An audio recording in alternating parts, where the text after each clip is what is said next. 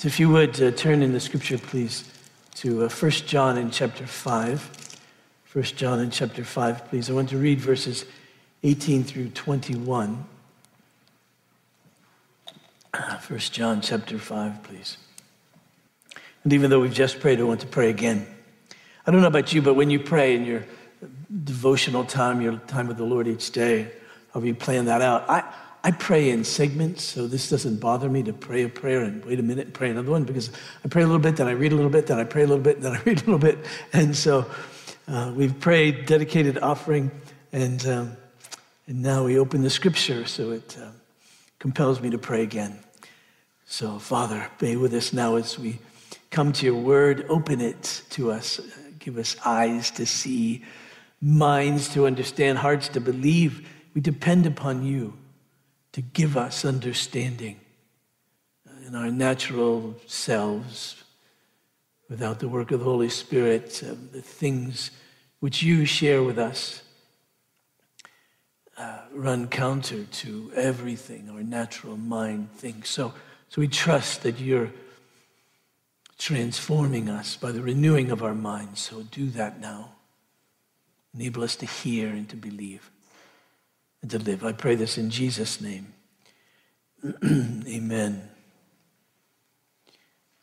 1 John chapter 5, verse 18. This is the word of the Lord. We know that everyone who has been born of God does not keep on sinning, but he who was born of God protects him, and the evil one does not touch him. We know that we're from God, and the whole world lies in the power of the evil one. And we know that the Son of God has come and given us understanding so that we may know him who is true. And we are in him who is true, in his Son, Jesus Christ. He is the true God and eternal life. Little children, keep yourselves from idols. And then we say, the grass withers, the flower falls, but the word of the Lord remains forever. Um, now, we've taken up First John for most Sundays since, I think, the first, first of September. And um, uh, last week we took up verse 18. I had anticipated getting more than that, but we pick up verse 18. But these verses I mentioned, 18, 19, 20, and 21, I think at least, the way I would put them, are the linchpin for all that he said. He's been writing to us, John has, about assurance, knowing that we have eternal life, knowing that we really truly belong to God, that we are his. He's been writing to us about assurance, and he's been looking at that I would say, in some sense, from our perspective, that is, how do you know that you really do have eternal life? And he says, well, you know that because of what you believe. You believe that which is true about Jesus. You know that because you've seen the work of God in your life, not only to bring you to faith, but also in, in how you live, in your desire to please Him, in your obedience, and, and also because you love each other. And all of that's great, but, but as I mentioned last Sunday, as I read through First John, it always shakes me a bit because I wonder, do I really believe? I wonder, um, am I really obedient as I ought to be? Do I really love as I should? And, and, and, and I see it and I, I, I gain assurance. But then this, now these verses, he seems to move and, and take his perspective away from us and put it upon God. Because notice in verse 18, he talks about what we know what we know to be true. And not only what we know mentally in our minds, cognitively, we may say the facts of it. We certainly know these things, but also we know them. We've come to know them because He's worked them in us. I mean, for instance, I know baseball. I know the facts of baseball. I understand it in my mind, but I also know it because I've played it. I know what it feels like Pardon me while I just enjoy the moment. Uh, I know what it feels like. I know what a ball feels like. And my God, all week, in fact, just thinking about baseball. I had, a, I had a baseball on my desk. Every once in a while, I just reach over and grab it and touch it and rub it. You know, uh, uh, I know what it feels like uh, to, to hit a ball and to miss it. All of that to run. I, I know what it smells like. I've experienced it. And so when John says we know, it doesn't just mean we can pass a multiple choice test on Jesus. He says we know him. He's had dealings with us. We've had dealings with him. We know him. And so he, he's saying now, based upon what we know, we shall have assurance.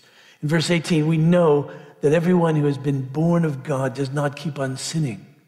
And we know that. We know the truth of it.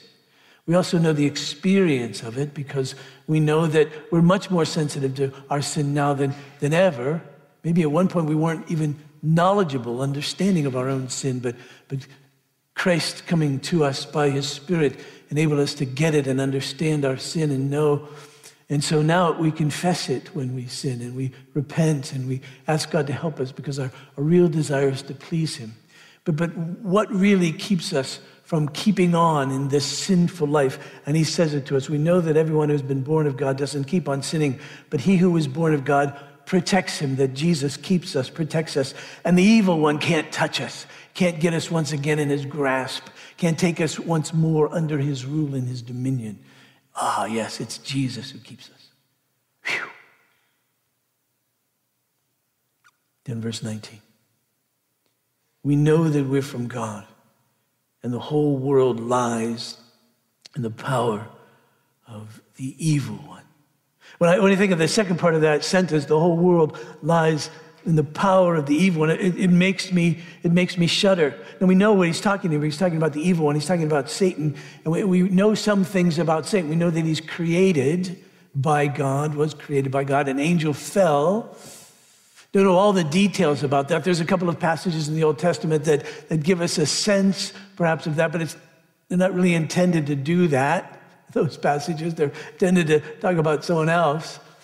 But we get it. We understand that he, he fell and he's the evil one, the evil one in this, in this world. We know him from Genesis 3, of course, as he comes and tempts Eve and ultimately Adam into sin and rebelling against God. And so we have that sense uh, about him. However, we mustn't ever think that he's equal with God because he's created. We must never think that there are two gods in the universe vying for power and authority. There aren't. There's one God and one God only, and Satan is not that God. God, Father, Son, and Holy Spirit.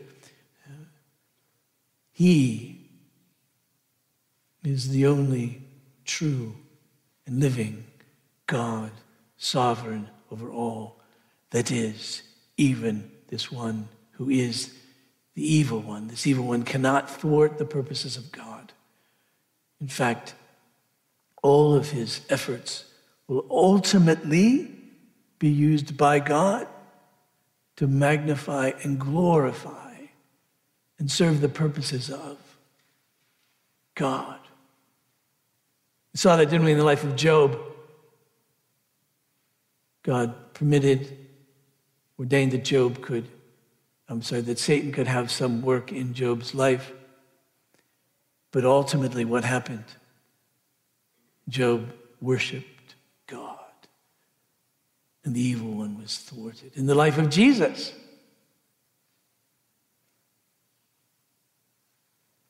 the evil one was defeated, God was glorified.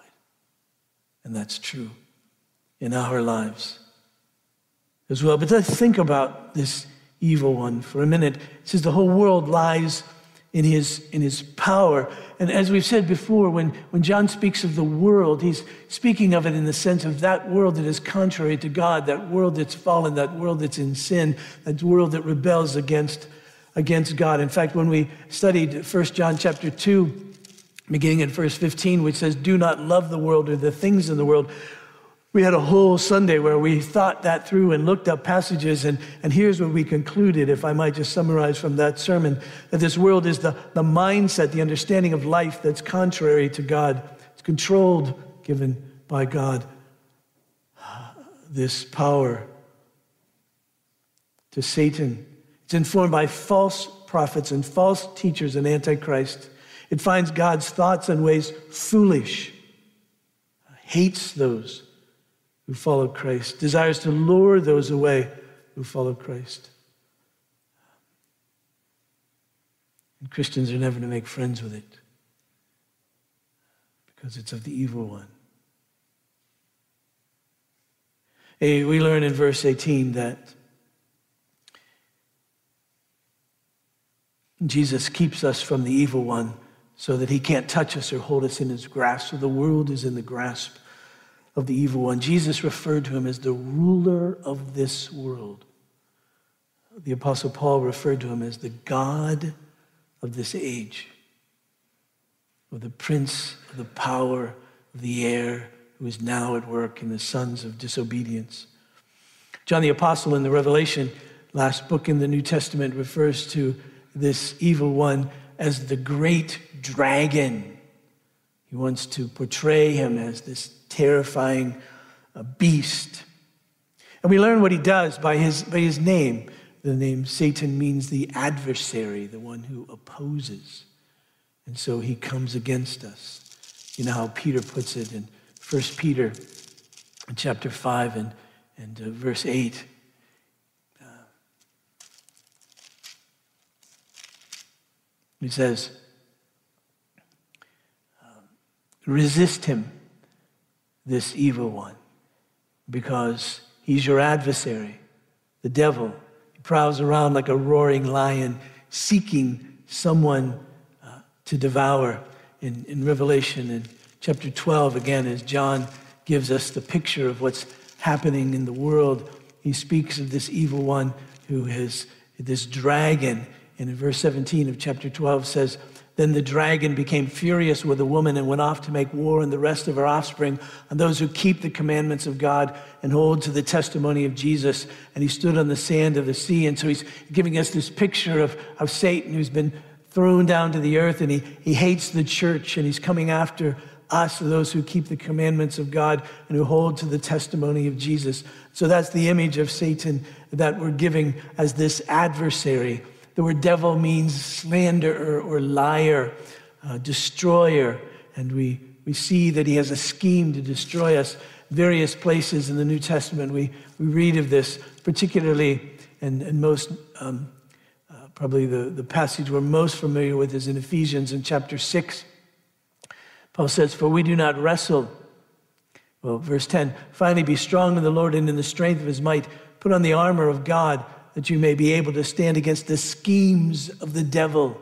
And so you get the sense that he has a plan and a plot, and he's trying to, to, to come against us in a way that will cause us to turn against God and to keep those who are against God already in that place. It says, We do not wrestle against flesh and blood, but against the rulers, against the authorities, against God's cosmic powers over this present darkness, against the spiritual forces of evil in the heavenly places. That's this description, this adversary, this devil who's come after us. He's the power to blind the minds of unbelievers. 2 Corinthians chapter 4, verse 4. In their case, that is, those who are perishing, the God of this world has blinded the minds of the unbelievers to keep them from seeing the light of the gospel of the glory of Christ, who is the image of God. He, this evil one, promotes false doctrine. Uh, First Timothy chapter 4, verse 1. Now the Spirit, that is the Holy Spirit, expressly says that in latter times, times in which Timothy lived and the times in which we live, latter times some will depart from the faith by devoting themselves to deceitful spirits and teaching of demons through the insecurity of insincerity of liars whose consciences are seared. And so we see that even, even in the church. He's the tempter who tempts us against God. His work summarized by the reformer Martin Luther in that great hymn, A Mighty Fortress, in his first verse. For still our ancient foe doth seek to work us woe, his craft and power great, and armed with cruel hate, on earth is not his equal. So when we read that expression, the whole world lies in the power of the evil one, that's what Luther is talking about. And when we read that, it should make us shudder but not be afraid. Why? Because we're from God. Another translation, we're of God. That is, that He's made us His. And when I, when I read that, I go, Phew, that's really good. Because when I think of the evil one and I read those passages, I think I'm doomed. But no, no, no, no, no. We're not doomed. Why? Because of Christ. Because we're from God, not from the world, not of the world. As Jesus says, you're no longer of the world, you're in it, but you're no longer of it. In the same way, Jesus said, in that I'm, meaning Jesus, is not of it. Why? Because Jesus was of God and we're of God. We're from God as well. He has made us his own. As the apostle says, he's bought us with the price, the price of his, of his own son. Um, he's transferred us from the kingdom of darkness to the kingdom of his son in which there is redemption and the forgiveness of sins. Colossians chapter 1. And we know about this. He tells us that we are from him. He's the one who has saved us. Ephesians chapter 1, glorious passage. Blessed be the God and Father of our Lord Jesus Christ, who's blessed us in Christ with every spiritual blessing in the heavenly places, even as He chose us in Him before the foundations of the world. Why am I safe? Why will I persevere? Why am I secure? Why do I know that I have eternal life? Because I'm from God. He's the one who's come for me. He's the one who's chosen me. He's the one who's made me his own. He's the one who bought me with a price. I'm not depending upon me. I'm from him. He's the one who transferred me from the kingdom of darkness to the kingdom of light. Ephesians 2 You were dead in the trespasses and sins in which you once walked, following the course of this world, following the prince of the power of the air, uh, the spirit that is now at work in the sons of disobedience, among whom we all once lived in the passions of our flesh, carrying out the desires of the body and the mind, and were by nature children of wrath like the rest of, of mankind. But God, I'm from Him, you see. But God, I'm from Him. But God, who is rich in mercy, because of the great love with which He loved us, even when we were dead in our trespasses and sins, made us alive together with Christ. By grace, you have been saved and raised up with him and seated us with him in the heavenly places in Christ Jesus. For by grace you've been saved through faith. This is not your own doing, it's the gift of God, not a result of works, so that no one may boast. For we are his workmanship, created in Christ Jesus for good works, which God prepared before before, uh, beforehand that we should walk in them. We're from Him. We're from Him, thus, we're secure in Him. We're secure in Him. So Luther goes on in his third verse. And Though this world with devils filled should threaten to undo us, we will not fear, for God has willed His truth to triumph through us. The prince of darkness, grim. Everybody should shudder. We tremble not for him. His rage we can endure, for lo, his doom is sure. One little world, word shall fell him. And what's that word? Jesus. We're in him. We're of him born of God. Then, verse 20, and we know that the Son of God has come and given us understanding so that we may know him who is true. And we are in him who is true, in his Son, Jesus Christ. He's the true God and eternal life. Even our understanding comes from him.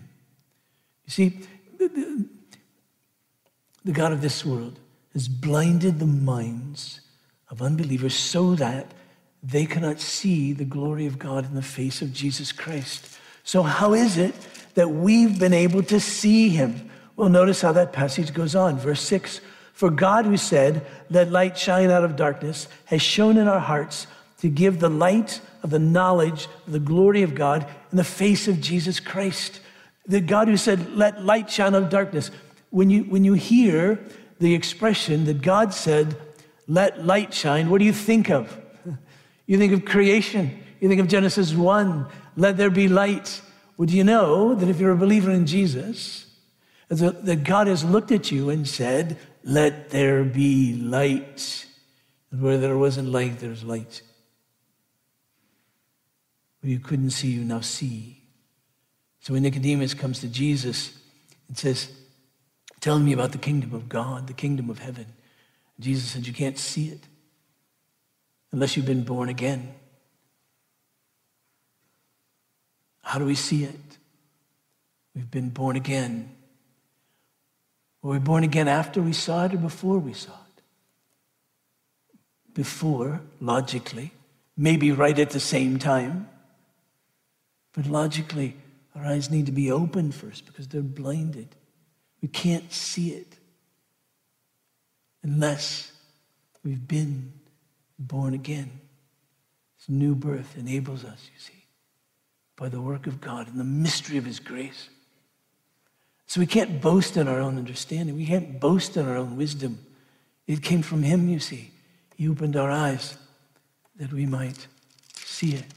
In 1 Corinthians, as Paul comes to the church in Corinth and, and, and, and preaches to them, how does, how does he put it in 1 Corinthians chapter 2, verse 1? And I, when I came to you, brothers, did not come proclaiming to the testimony of God, of God with lofty speech or wisdom, for I decided to know nothing among you except Jesus Christ and Him crucified. And I was with you in weakness and in fear and much trembling, and my speech and my message were not in plausible words of wisdom, but in demonstration of the Spirit and of power, so that your faith may not rest in the wisdom of men, but in the power of God. Not only as Paul preached it powerfully, but as it powerfully hit them and gave them light, brought them to life so they could see it and believe it. Later in that chapter, he says, It's written, verse 9, what no eye has seen nor ear heard, nor the heart of man, heart of man imagined, what God has prepared for those who love him. These things God has revealed to us through the Spirit, for the Spirit searches everything, even the depths of God. For who knows a person's thought except the spirit of that person which is in him? So also, no one comprehends the thoughts of God except the Spirit of God. Now, we've received not the Spirit of the world, but the Spirit who is from God, that we might understand the things freely given us by God. Verse 14 The natural person doesn't accept the things of the Spirit of God for their folly to him. He's not able to understand them because they're spiritually discerned But the spiritual person, that is the person upon whom the Holy Spirit has come. The spiritual person judges all things, but is himself judged by no one. For who has understood the mind of the Lord so as to instruct him? We have the mind of Christ. Given it to us that we may understand. That helps me. Because I know that my understanding comes from God. It isn't my own. It isn't my own wisdom. I didn't arrive at this by my, my own thoughts. He led me through it and to it. He enabled me to see it. I can be secure because it's not of me, but of Him. I'm from Him. And we know that the Son of God has come and given us understanding so that we may know Him who is true. Now, this little word for true could also be translated as authentic, could also be translated as real. This is real. This corresponds with reality, not a, a false understanding of what is, but a true one, what is really true, what is real.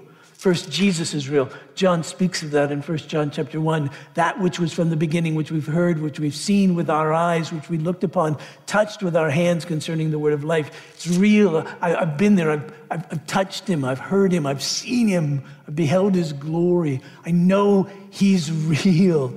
And he corresponds with everything that's real. He corresponds with the reality of the holiness of God That's real. Whatever you see, what's really real is that God is holy. Whatever you see, what's really real is my sin. Whatever you see, whatever you hear, whatever you touch, what's really real is that we're hopeless and helpless because of our sin and live righteous in the righteous condemnation of God. What's really real is the Word has become flesh and dwelt among us. What's really real is that Christ has come. And He's taken the sin, the guilt of sinners upon Himself, you see. That's real. He says, We know this one who is true, who's real, and who corresponds with everything that's real and nothing that is false. And so Christ has really come, and, this death of his is real, and he atoned for our sins, made propitiation for our sins. This salvation is real. We know that it's real, he says, so that we know that we have eternal life, because eternal life is knowing him and being known by him, being from him and of him. That's really true. We are of him, this very one who is real. And what is real is that now you see, I realize that I am made in the image of God. And I'm to glorify Him. I'm to honor Him as God. I'm to give Him thanks with my life and my lips. And I've been made the reality of life is that I'm to live in such a way as to obey Him, to follow Him and to love as he's loved.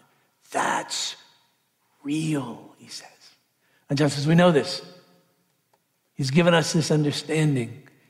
This is real. And we know that the Son of God has come and has given us understanding so that we know him who is true and we're in him who is true in his Son, Jesus Christ. He, haven't time, the Lord, he could refer to God Father, or Jesus. If it's Jesus, this is a bold statement of the deity of Christ. That is what I would hold. He is the true God and eternal life. He's real.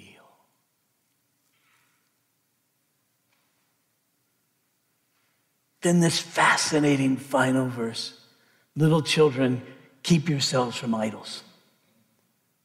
Now, it almost seems like a non sequitur. It's like, wait a minute, you've been talking about God and, and, and the linchpin here to, to keep us and to give us understanding that we may really know what's real.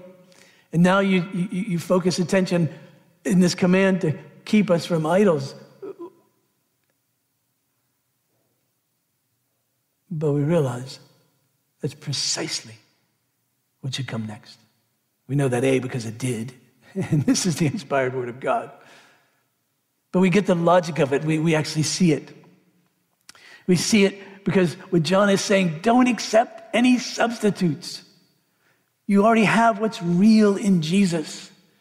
Don't allow anyone, anything to come in place of Him.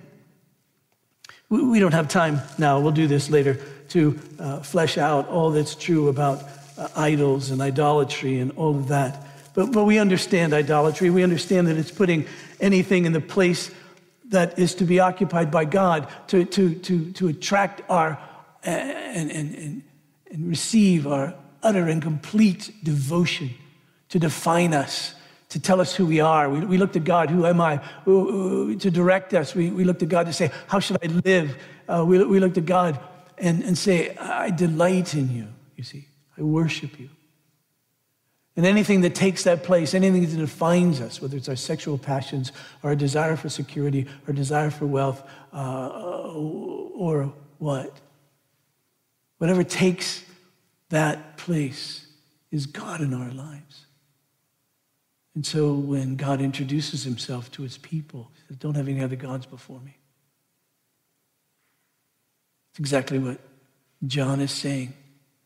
God is saying, I am the God who brought you out of the land of Egypt, right? Have no other gods before me. I'm real. I'm reality. All that is of me is true. Everything else is false that you would hope in or put your sights upon to be devoted to. And John's saying exactly the same thing. Keep yourselves from idols.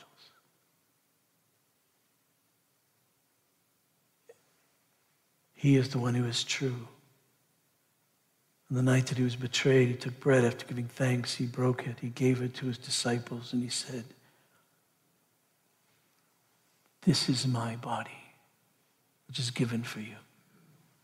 The same way he took the cup, and again, after giving thanks, this too he gave to his disciples, and he said, This cup is the new covenant in my blood, shed for many for the forgiveness of sins. Do this in remembrance of me. The apostle adds, As often as we eat of this bread and drink of this cup, we declare the Lord's death until he comes. What are we declaring? We're declaring that he is true. We're declaring that everything about him corresponds with reality, with what is real. And we should never accept any substitute. We shouldn't accept the substitute of our own righteousness. That can't save us. We shouldn't substitute our own wisdom. He is our wisdom. He is our righteousness. He is our redemption. We should substitute nothing, but we should receive, take Him. He is eternal life. There is no life anywhere else. Everything else is false. Everything else is death. He and He alone is eternal life. Let's pray, Father. Hallelujah. Thank you for sending your son.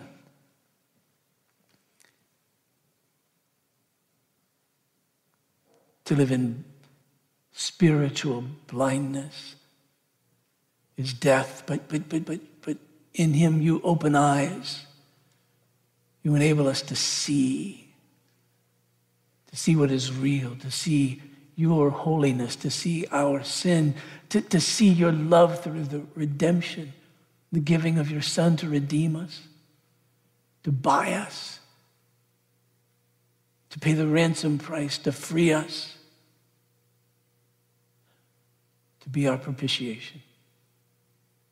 That we may have life, that we may live real, authentic, made in the image of God